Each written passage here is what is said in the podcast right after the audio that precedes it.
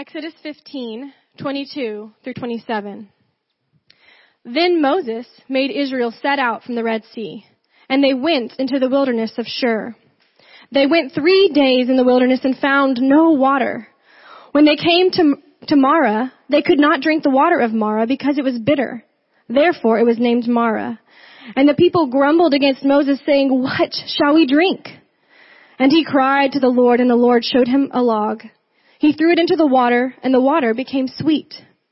There the Lord made for them a statute and a rule, and there he tested them, saying, "If you will diligently listen to the voice of the Lord your God, and do that which is right in his eyes, and give ear to his commandments, and keep all his statutes, I will put none of the diseases on you that I put on the Egyptians, for I am the Lord your healer." When they came to Elim, there there were twelve springs of water and seventy palm trees, and they encamped there by the water. This is the word of God.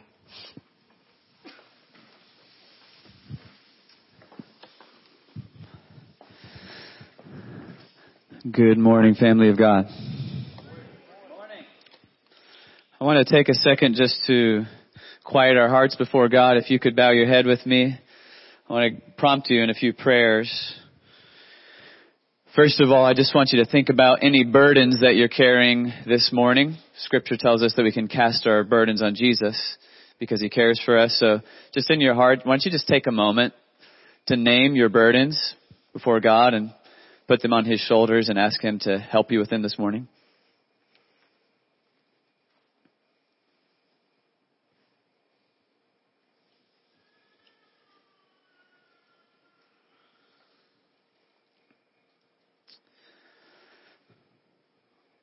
Second, I want to ask you to confess any sin in your life. And you might even ask the Holy Spirit to bring to your mind any sin that you may not be aware of, but that would be hindering you from hearing God clearly this morning. Scripture says if we confess our sins, he is faithful and just to forgive us our sins and cleanse us from all unrighteousness.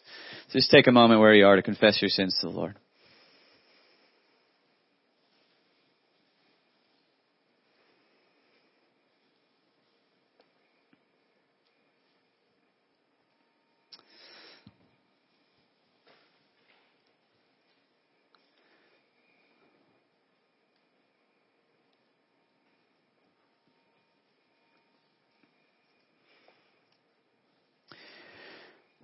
Third, I just want to prompt you to pray about any distractions. All of us have a lot of stuff going on in our life. Some of it may be hard things. Some of it may be good things, important things.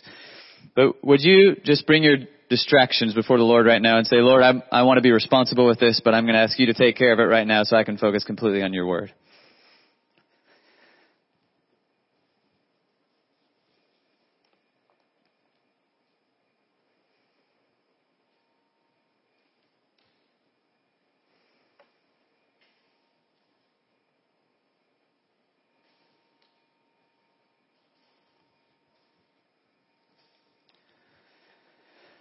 And finally, I just want to prompt you to take a moment just to plead with the Lord to help you to be very teachable from the scriptures this morning, that he would speak to you and that you would hear.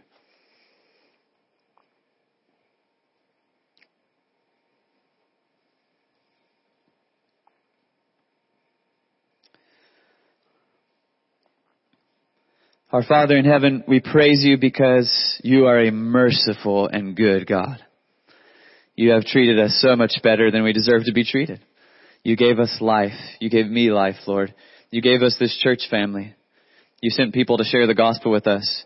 You sent Jesus to die on the cross for our sins. You sent the Spirit to fill and instruct and comfort us. So we praise you for all these things. And right now we are desperately dependent on you. Lord, we're prone to error. We're prone to sin and outright rebellion. And sometimes we're prone to error even when we're trying to do what's right. So forgive us for our sin, our rebellion, our error. And we say right now that as your children who trust you and love you, we are desperate to be instructed by your holy word. So send the Holy Spirit now, we pray, in abundant measure to be our teacher this morning, to give us attentiveness, to give us understanding, to give us reverence and faith and obedience so that Christ would be exalted in our midst. It's in Jesus' name we pray. Amen. Well, I've been praying a lot for this morning because I think that this section of Exodus that we're getting into today is one that has some really important things to teach us as disciples of Jesus right now. These scriptures could be a great help to us and a great blessing to us if we can really internalize them. And to help illustrate the reason, I want to start by saying this. I would suggest that one of the most important self-diagnostic questions that each of us could ask ourselves as Christians to help us get a feeling of our spiritual health or of our spiritual maturity would be this. How do I respond when I face situations of pain and struggle such that it feels like God has abandoned me? You might want to write down that question and think about it. And I want to say from the beginning, if as you reflect on this question, if the answer doesn't come back very encouraging, that's okay because God still loves you. We're going to read about that today. But this can help you be aware of some areas of needed spiritual growth that will be a real blessing to you. How do I respond? You might as well be honest with yourself because God already knows the truth and you don't have to tell us. Right? How do I respond when I face situations of pain and struggle such that it feels like God has abandoned me? You might ask the Holy Spirit to bring to mind, how do you respond? There's some other related questions we could ask that would help with this. When I'm going through wilderness seasons, I think you know what I mean by that, but it'll become clear before the day's over. When I go through wilderness seasons in life, what is the focus of my thoughts? Like when you're laying in bed at night, when you first wake up in the morning, when you're on your lunch break, what are you thinking about when you're going through a wilderness season? Is it, I'm frantically thinking about how I'm going to get out of the situation, how I'm going to escape, or how I'm going to fix it? Or is it something about God? That's where we would like to be, right? Related question. What do my words, attitudes, and actions during dry wilderness seasons reveal about my concept of God? So when I'm talking about concept of God here, I'm not talking about what we would all say if we were asked to say, what is God like? Because we know how to give the right answers, right? God is good. He's faithful. He's loving. He's just. He's eternal, omnipotent, omniscient, et cetera. He's Father, Son, and Holy Spirit. He's good. But when I'm being squeezed by life, do my words and attitudes and actions suggest that I really believe that? That's the diagnostic question. Here's the truth we need to remember today, which today's biblical text is driving home for us. Saints of God, Christians, followers of Jesus, forgiven sinners, God is with you in the wilderness. Children of God, He is with you in the wilderness. No matter what you think, no matter how you feel, Jesus is with you in the wilderness to guide you, to protect you, to forgive you, to provide for you, to heal you, to correct you, to teach you, to refine you as you walk through the dry seasons. If you and I can learn to believe that, to receive that word from the Lord down into our hearts so that we live its truth, this will go a long way towards helping us become healthy, mature, steadfast followers of Jesus Christ. So everybody turn to your neighbor and say, Jesus is with you in the wilderness. That's what today is about. The text of scripture that we're getting into today is all about the wilderness. You can see the word twice in verse twenty-two. Look at verse twenty-two again. Then Moses made Israel set out from the Red Sea, and they went into the, there it is, everybody say wilderness of Shur. They went three days in the what? They went three days in the wilderness and found no water. So you might underline that word wilderness. It appears twice. And for the rest of Exodus, for lots of chapters, we're going to be talking about the wilderness. The people's struggles in the wilderness, but mostly God's grace in the wilderness. That's what a lot of the book of Exodus is going to be about. So let's just think about the wilderness for a second. First thing to notice here is they didn't wander into the wilderness by accident. Verse twenty-two said, Moses made Israel go out from the Red Sea and into the wilderness, but who was leading Moses? God was. Pillar of cloud by day, pillar of fire by night. So what we're saying is God led the people into the wilderness on purpose. So if you go read Matthew, Mark, and Luke, you'll read that after the baptism of Jesus, the Spirit of God led Jesus into the wilderness. We already read in the book of Exodus that after his initial awareness of his calling from God to be the deliverer, Moses messed up in a big way, and then God took him out to the wilderness for forty years to be refined and trained in the wilderness before God appeared to him in the burning bush and said, now you're ready. Go tell the people to come out. Go tell Moses to let my people go. So the point here is that God will lead his people into the wilderness on purpose because he loves us. That's something we got to think about. What is the wilderness? Well, the wilderness is a dry place. It's a hot place or a cold place at night. It's a desolate place. The wilderness is a place outside of the comforts and distractions of human civilization. In the wilderness, we don't have the comforts of human civilization, human society, but we also don't have the distractions to deal with. In the wilderness, our souls are laid bare before ourselves. God already knew what was in there. But in the wilderness, we find out what's in there.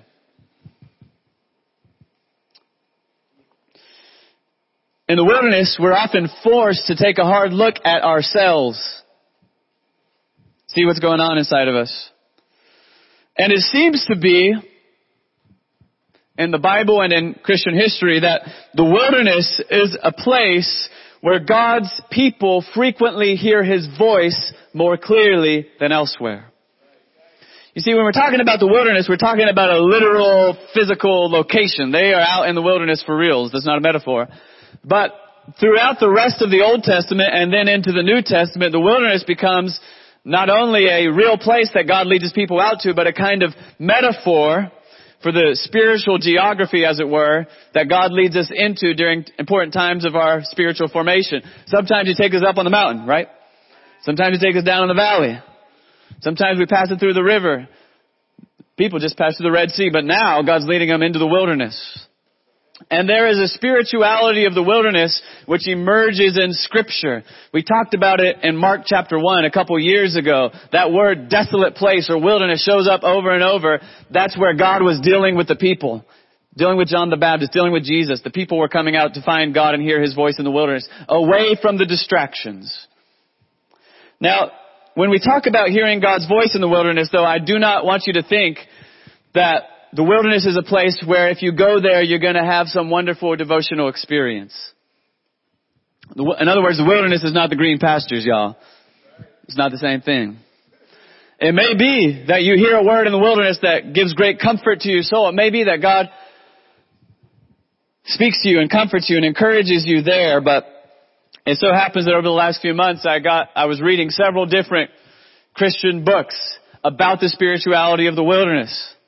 And one of the sentences I read that stuck, stuck with me is that Christians who have gone out into the wilderness over and over again to, to pray over the years, to spend seasons in prayer, um, have a message for us that we need to hear when we're going through our wilderness seasons, which is that in the wilderness, you're not necessarily going to have some beautiful experience of God that makes you feel real happy. This is not the mountain of transfiguration. But in the wilderness, what might happen is that you finally see your boredom, your triviality. Uh-oh. You finally see how shallow you are. I'm not trying to hurt your feelings. I'm just, this, this sentence hurt my feelings before I hurt your feelings. Sometimes we need to go out to the wilderness to get our feelings hurt, maybe, is part of what we're saying right here. The wilderness exposes us. Have you ever had the experience in your Christian life? It's like, I'm following Jesus. I'm full of faith. Thank God. And I'm doing good. And then some situation hits you. It's like, oh, never mind.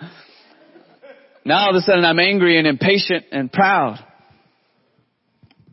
The wilderness often exposes to us our junk, but the spiritual benefit is then, then we have the opportunity to say to God, I'm much more of a mess than I thought I was. Have mercy on me, a sinner. And we can come out of there knowing God in a deeper way than we would have before. This section is all about the wilderness. And in the wilderness, the people faced some hardship. They went three days in the wilderness and found no water. Verse twenty-two. And then verse twenty-three, they came to Marah, but they couldn't drink the water in Marah because it was bitter. Make them sick. Bad water. Now, they're facing their first hardship since God delivered them. Let's not forget who we're talking about. These are the children of Israel. They were slaves very recently. And then God, with power and with steadfast love, did ten big old plagues, defeated the Pharaoh, defeated all the gods of Egypt, set them free. He's been guiding them by a pillar of cloud by day, pillar of fire by night. He just parted the Red Sea. They walked through the Red Sea. And then God sent the Red Sea down on the Egyptians. So have they seen God's power? Have they seen his steadfast love? But now they're going through some hardship. How are they going to respond is the question. Well, we see two responses in this text. In verse twenty-four, we read, and the people grumbled. Mm. Might circle that word. That's, that's going to be a key word in Exodus. It's going to be a key word in Deuteronomy. Numbers is going to show up a lot. Everybody say grumbled. The text says they grumbled against Moses, but God understands, and he's going to say in a chapter or two, and he's actually going to say repeatedly, Moses, they're not grumbling against you. They're grumbling against me.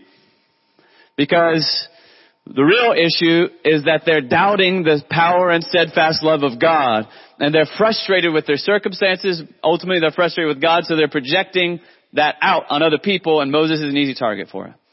So they're grumbling against Moses. And in this text, actually, you'll see there's no rebuke here. There's no rebuke. God patiently instructs, graciously encourages and instructs the people. But it's going to happen over and over and over again. And eventually the Lord is, his anger is going to be kindled, and he's going to discipline them for this grumbling. So that when we get to First Corinthians in chapter ten, Paul warns Christians, don't grumble like those folks did. We find a God who is patient to instruct his people, but who also knows how to diagnose the spiritual problem here. The problem is not just that Moses is an imperfect leader. That's true. That's true. But their grumbling against Moses is really about the fact that they do not trust God. That's what's going on. Moses' response in verse twenty-five is this, and he cried to the Lord. The people grumbled against Moses, projecting on him their frustration with God, and Moses cried out to God for help. Lord, help us. I'm not going to say a whole lot about those responses right now because that's really not my focus today, but pop quiz, which one of those do you think is a better response? I was expecting some confidence and consensus on this one. Who responded better, the people or Moses? There we go. Here we go. The, Moses responded better. It made me think of Psalm sixty-two, eight. Trust in the Lord at all times, pour out your hearts before him. And a few months ago when I was studying that passage, I noted many, many Bible commentators, ancient and modern, said, and commenting on Psalm sixty-two, eight, it's so important to pour out our hearts to God because in general we pour out our hearts to everybody else besides God, right? And if they were around today, they'd say we pour out our hearts to Facebook. And we all get on there and get all riled up together, right? We all get worked up. Or we pour out our hearts to Instagram or to Twitter, shouting into the void of social media. Has that ever left you with a sense of deep spiritual peace? Why do we keep doing that, y'all? God's people, we got to be wiser than this. Sometimes we pour out our hearts to our friends, Christian friends. That's better. Or to a pastor asking for insight. That's better. Sometimes we pour out our hearts to whichever friends are going to help us feel like we're right and the whole world's against us. That's worse. Sometimes we pour out our hearts to our journals. That's okay. But what Psalm sixty-two, eight says, pour out your hearts to God. Take it to God. And so if you're struggling, friends, and you're mad at people and you don't even know why, and you're frustrated at people and you can't quite articulate it and you like to clear up the relationship, but you can't do it, maybe you should talk to God about it. That's all I'm saying. It might be that the issue is with him. Clear up the relationship if it needs to be cleared up. Don't get me wrong. Did y'all hear me say don't clear up the relationship? Thank you, Chantel. Everybody turn to your neighbor and say, clear up those relationships. But I'm just saying, if there's a grumbly pattern in your heart towards God, you need to talk to God about it. Moses doesn't just grumble. Moses cries out, Lord, help us. And guess what? God helps him. God hears the prayer. God answers. He does it. Today, I don't want to focus on the people's response, though. We're going to have a lot of time to analyze the response of the people over the coming chapters. It's going to be like a mirror to us, helping us see our sin, but also our faith and our growth, Lord willing. But right now, I just want to focus on God, because I think one of the main things this text is trying to say to us is when you're in trouble, you should be focusing on God. Focus on God. Here's, here's another set of questions. I started the sermon with some diagnostic questions for ourselves, but here, here's a set of questions which really may be better, more helpful questions, more important ones. Here's a basic question. Who is God? That's a good question to ask in the wilderness. Here's another one. What does God reveal about himself during the wilderness wanderings of Israel? Or maybe we can make this more personal. What truths about God do we need to remember when we find ourselves in the wilderness? And there's several in this text. Let's talk about them together. We're going to talk about God, because this is all about God. Everybody say it's all about Jesus. All about Jesus. Truth one, truth one is that God provides for his people. God is the provider. Look again at verse twenty-five, the first half of the verse. Moses cried to the Lord, and the Lord showed him a log, and he threw it into the water, and the water became sweet. Problem solved. That was easy. All they had to do was ask, right? They're, they're grumbling out here. We're going to die. We can't drink this water. It's going to make us sick. And Moses just prays about it. Listen, they already saw God turn the water into blood where it was no longer drinkable. They already saw God part the water. Why would they think that God cannot take this bitter water and make it healthy and drinkable? Well, the reason they think that is because they're suffering from something that we often suffer from, which is a kind of willful spiritual amnesia. We forget about God's steadfast love. And we think in the moment he's going to rip us off, or he's going to leave us hanging, or he's going to abandon us, because we're forgetting the track record of God. But Moses just says, Lord, help us. What do we do? And God's like, eh, take that stick, throw it in there. Problem solved. It's a miracle. God does a miracle here.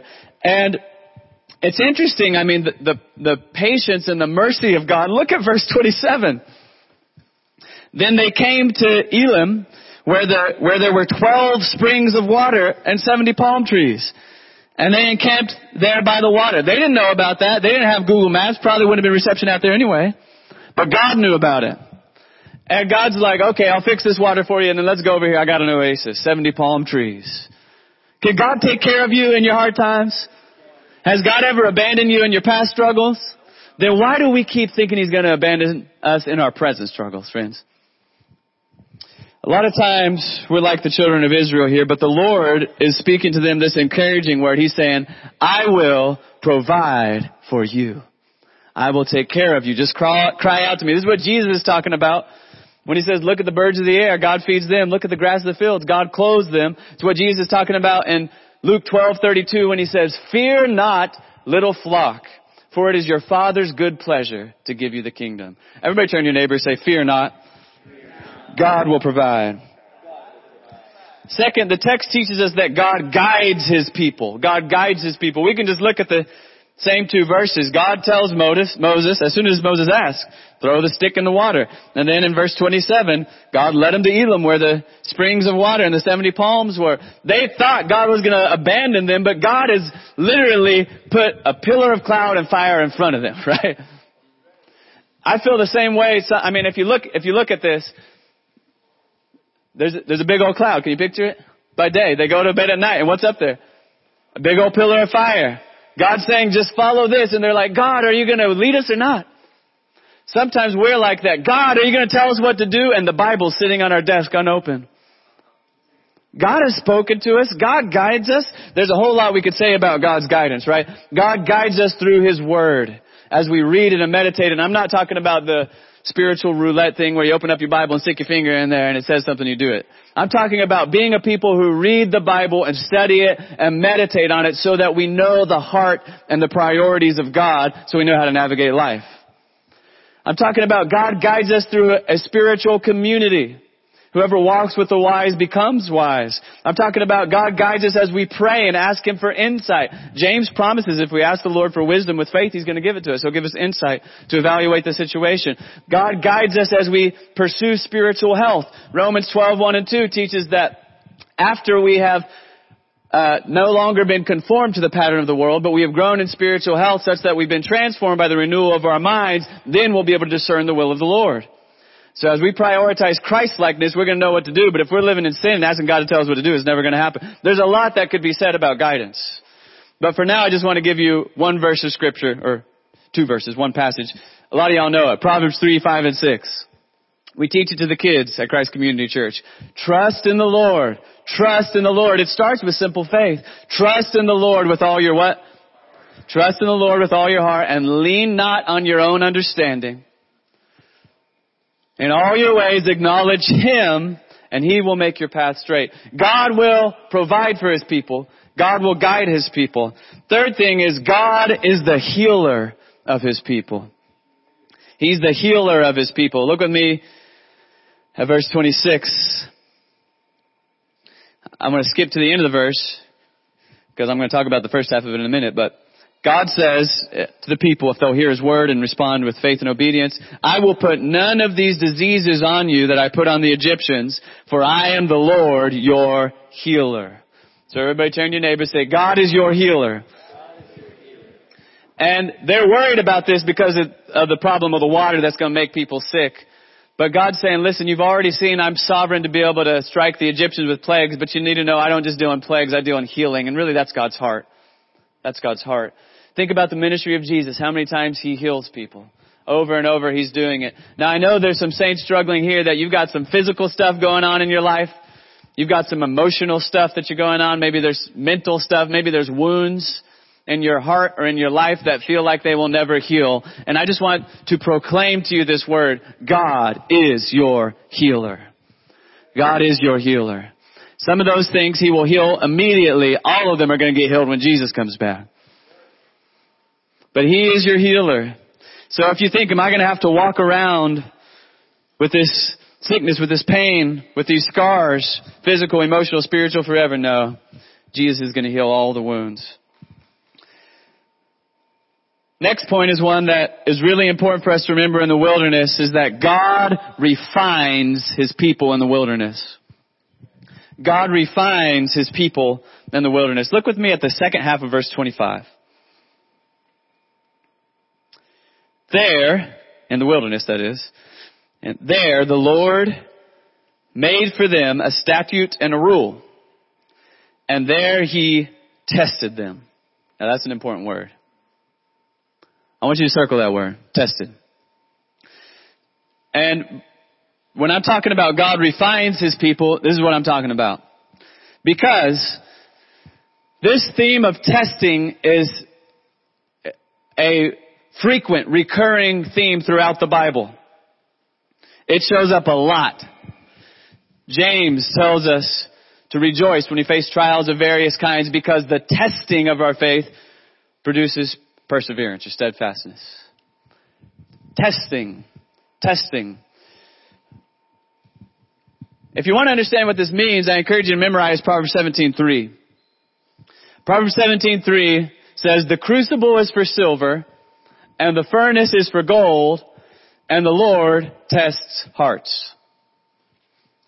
The crucible is for silver, and the furnace is for gold, and the Lord tests hearts. Now, I, I actually wish that we had a different English word because I think the word testing is misleading as a translation of the Hebrew word and the Greek word here. Because when I hear the word test, my default is to think of something probably what you think about. I picture a little kid sitting at a desk with sweaty palms and a multiple choice test in front of him trying to fill it out. Or I have flashbacks to my S A T days like, oh God, am I going to go to college? Is my life going to be over? And I'm filling in those little bubbles. You know what I'm talking about? So we think of testing as let's find out what you know. That is not what it means here. The metaphor is the one that we, I just quoted for you in Proverbs seventeen three. The crucible is for silver and the furnace is for gold, and the Lord tests hearts. In other words, if you're mining for some sort of precious metal, silver, gold, iron, whatever it is, and you go get a chunk of rock and you're trying to get the silver or the gold out of it, it doesn't come out as this gleaming, beautiful, pure rock. It comes out a bunch of mixed minerals. And so what they would do in this time period was take that hunk of rock of mixed minerals and put it in a really, really hot furnace. And all the stuff that wasn't precious metal burns away. If if that's all it was, if there was no precious metal in there, the whole thing burns up. But if there is precious metal, what happens is everything else burns away. You skin it out, skim it off the top. And when you pull it out, it's refined. It's pure. It's beautiful. It's strong. So that's what we're talking about when we're talking testing, which is why I'm using the word refining, because this kind of testing doesn't just reveal, it also refines. It doesn't just show what's already in you, it transforms you. So everybody say refine. This is about God refining his people. There he tested them. There he revealed what was inside them. But he's also bringing them through a process of transformation. He led them into this difficult situation. He provided for their needs in the midst of the difficult situation. And now he's instructing them by his word. And all of that is part of the refining process. Now this starts to get personal, because as we're going through some hard stuff in our lives, the hard stuff may just seem like chaos. It may seem irrational, and in a certain sense it is. Evil is irrational. It doesn't make sense. Don't try and make sense of it. But what we're saying is that even in the midst of this purposelessness of evil, God has a purpose. Remember what Joseph said at the end of the book of Genesis, what you intended for evil, God intended for good. Remember what Peter said in the Acts two sermon at, at the first Pentecost when the Holy Spirit was poured out. He said, listen, these evil people sinned by delivering Jesus up to be crucified, but they did it according to the definite plan and foreknowledge of God. The evil itself is purposeless. It's irrational. It's chaotic, but God has a purpose in the midst of it, which is to say, if you're going through the struggle and you trust in Jesus, you can know he's gonna, he's not gonna waste the pain. He's not gonna waste the wilderness. He's gonna bring good out of it. Last point about God here before we move to a close. Not only does God provide for his people in the wilderness, guide his people in the wilderness, heal his people in the wilderness, and refine his people in the wilderness, God speaks to his people. He speaks to them. In this text we find God gives them commands to obey. He gives them promises to trust. And he reveals knowledge about himself for them to enjoy. God invites his people into the freedom of living by faith in his word. As a matter of fact, I would say, if you want to know what is God up to when he's refining them, he's teaching them how to live by faith in his word. Because that's the only way to truly be free. We've talked about this already, and it's going to become one of the main themes in Exodus. They had a problem which was literal, economic, political, physical oppression and slavery. They've already been set free from that. But you can get set free from Pharaoh and still be a slave in your heart, right? He's trying to teach them how to be free on the inside, the spiritual freedom that really matters. And that comes by faith and the word of God. Look at verse twenty-six, the first half now. If you will diligently listen to the voice of the Lord your God. Those might be maybe the most important words in this passage. Everybody say, listen to the voice. Listen to the voice. Listening here doesn't just mean that sound waves go into my ears and hit my brain. It means that I'm trusting, I'm receiving the word of God inside of me. Because this is not some sort of indifferent observations about reality. This is the personal God who has loved his people, and he's inviting them into a covenant relationship of love. You can only accept it or reject it. If you stand back and say, I'm going to be neutral and evaluate that, that's called rejecting it. William Gaskins in the back, shout out, and I were uh, studying Deuteronomy earlier this week and talking about this, because we hear you hear the heart of a wounded lover in Deuteronomy, when God is saying to his people over and over, I spoke to you, but you wouldn't hear me. I spoke to you, but you wouldn't hear me. And it's much like if you poured yourself out into a, a love letter to your beloved. them reading it is is not like a relationally neutral thing, right? Either they're going to receive it and respond by with faith and love and enter into a covenant relationship with you, or they're going to reject it. They might reject it hot. They might reject it with objective coldness. You'd probably prefer the hot, wouldn't you? But there is no neutral here. The word of the Lord is a word of command and promise that invites the people into relationship. So when he says, listen to the voice, he's saying, trust me. Look at how I've showed you my love. Just trust me. Listen to the voice of the Lord your God and do what is right in his eyes and give ear to his commandment and keep all his statutes. If they trust him, they're going to obey his commandments because they're going to know that the path of obedience is the path of life. It's about faith, but faith is getting worked out in obedience, which is why Paul in Romans one says the point of his gospel ministry is to bring about the obedience of faith. Jesus makes the point that I'm trying to make, that listening to the voice is the way to live free in John chapter eight. Because there's some people who have seen his miracles and they've started to follow him. And in John chapter eight, verses thirty-one through thirty-two, we read this. So Jesus said to the Jews who had believed in him, if you abide in my word, you are truly my disciples, and you will know the truth. And you know the end of the verse. And the truth will set you what? Free.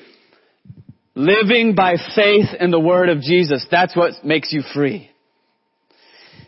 The people are free externally, but they're not yet free internally. God has shown his trustworthiness through his acts, and so does Jesus. Jesus has been healing the people. He's about to die on the cross for the sins of the people. And he's saying, I'm showing you my love. Now, if you'll trust me, if you'll trust my word, then you'll be free. Now, as we move to a conclusion today, I just want to finish by giving you a proclamation followed by a, a question. We've had a lot of questions today. I want to, I want to finish with a question. Here's the proclamation. I want to end where we started. And I just want to say to you, Jesus is with you in the wilderness. Jesus is with you in the wilderness. Friends, Jesus did not die on the cross for your sins out of love for you in order to then abandon you when you walk through the wilderness. That's not how he works. The same Jesus Christ who died for your sins and who rose again with power over death is the same Jesus who says, I will never leave you. I will never forsake you. And if you'll trust me, not only will you have forgiveness, but I'll transform you. I'll change you. I'll be with you. I'll make you like me. Jesus is with you in the wilderness. That's the main point. So everybody turn to each other and say, Jesus is with you. But now I want to end with this question. This is a real question for you to ponder. Do you think that our Lord might be refining some of us right now by taking us into the wilderness? You don't have to answer out loud. Just want you to think about that. I asked that question for multiple reasons. First of all, for myself, the answer is yes, personally. But I also think for probably many of us here, a lot of you have shared with me very difficult and painful things that are going on in your life. And if you're not right now, maybe God's got you on the mountaintop. Praise God. Maybe he's got you in the green pastures, or he's leading you by the still waters right now. Praise God. But I'm just going to tell you, the rest of your life is probably not going to be unremitting green pastures. That's not how it works. We're all going to go through the wilderness.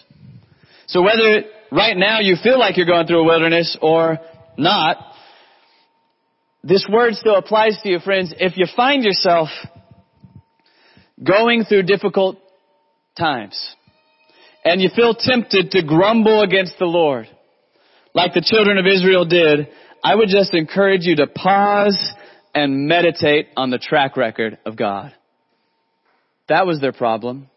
The root of their rebellion was they didn't trust God because they kept forgetting God's faithfulness.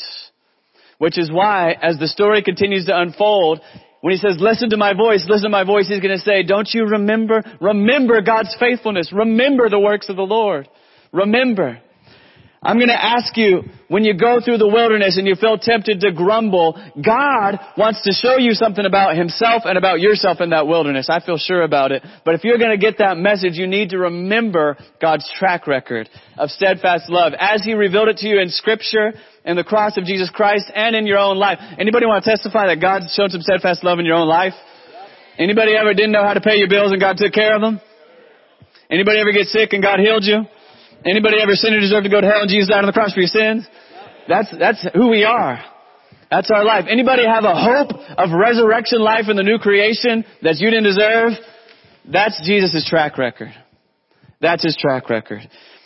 As we go to the Lord's Supper, I'm going to just read the words of Psalm one oh three to remind you of the track record of God. Bless the Lord, O my soul, and forget not, forget not all his benefits. That's another way of saying, remember his track record. Who forgave all your iniquity, who heals all your diseases, who redeems your life from the pit, who crowns you with steadfast love and mercy, who satisfies you with good, so that your youth is renewed like the eagles. He has never left you, and he never will. Stand with me for the Lord's Supper. I'm going to say a prayer for us now. Our Lord God, forgive us for forgetting. Lord, we trust you. Your track record is good. You have proven your faithfulness and steadfast love. And I pray as we go to the Lord's table right now that you would remind us again of the gospel of grace. Remind us of your steadfast love. We need it. We need it, Lord.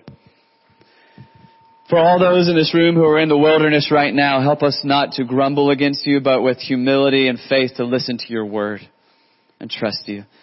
For all those who are going through green pastures or even enjoying the mountaintop right now, but they may face that wilderness later. I pray that you would bring this word to their minds in that moment. And my simple prayer is, in Jesus' name, that you would make us a people of mature, mature faith, so that when we're going through hard times, our eyes will not be fixed on ourselves or on our circumstances, but on Jesus Christ, the author and perfecter of our faith. So now, bless the bread, bless the cup, bless our hearts, with faith by your Spirit. In Jesus' name we pray. Amen.